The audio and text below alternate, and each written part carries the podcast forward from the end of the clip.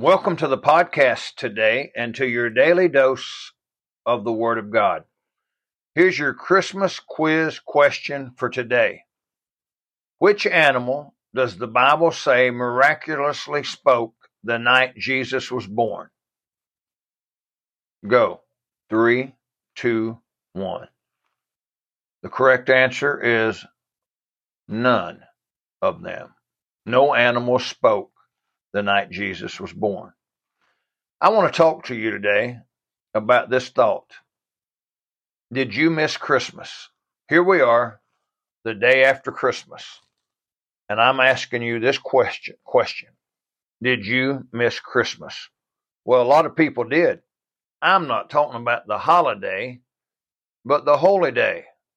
I'm not talking about Santa, but the Savior. I'm not talking about the hams and the turkeys, but the bread of life, Jesus Christ. I'm sure that many people miss Christmas because they did not have Christ in it.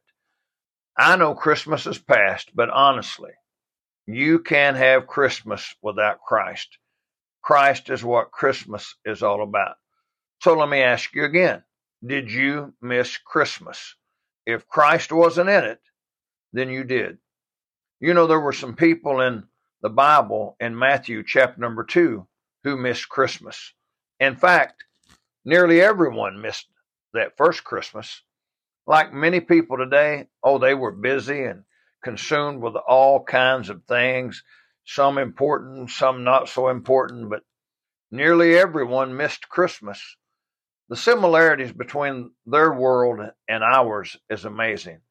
Every one of those people that missed Christmas has someone like them today. Let's look at a couple of them and see what we can find out. Number one, the innkeeper. You know, the Bible doesn't mention him by name, but that night in Jerusalem, there, there was probably an innkeeper that was confronted by a pregnant woman and a man who needed a place to stay. He not only turned them away, he didn't call for anyone to help. Think about that. Wow. They might have they might have been born anywhere. They could have been born in his inn and think about what that would have done. But no, there was no room in the inn. Like so many people today, they don't have room for Jesus. And then there was King Herod. Remember, Herod pretended that he wanted to worship Jesus, but really he was afraid of Jesus, the one who was called King of the Jews. He didn't want any competition for his throne.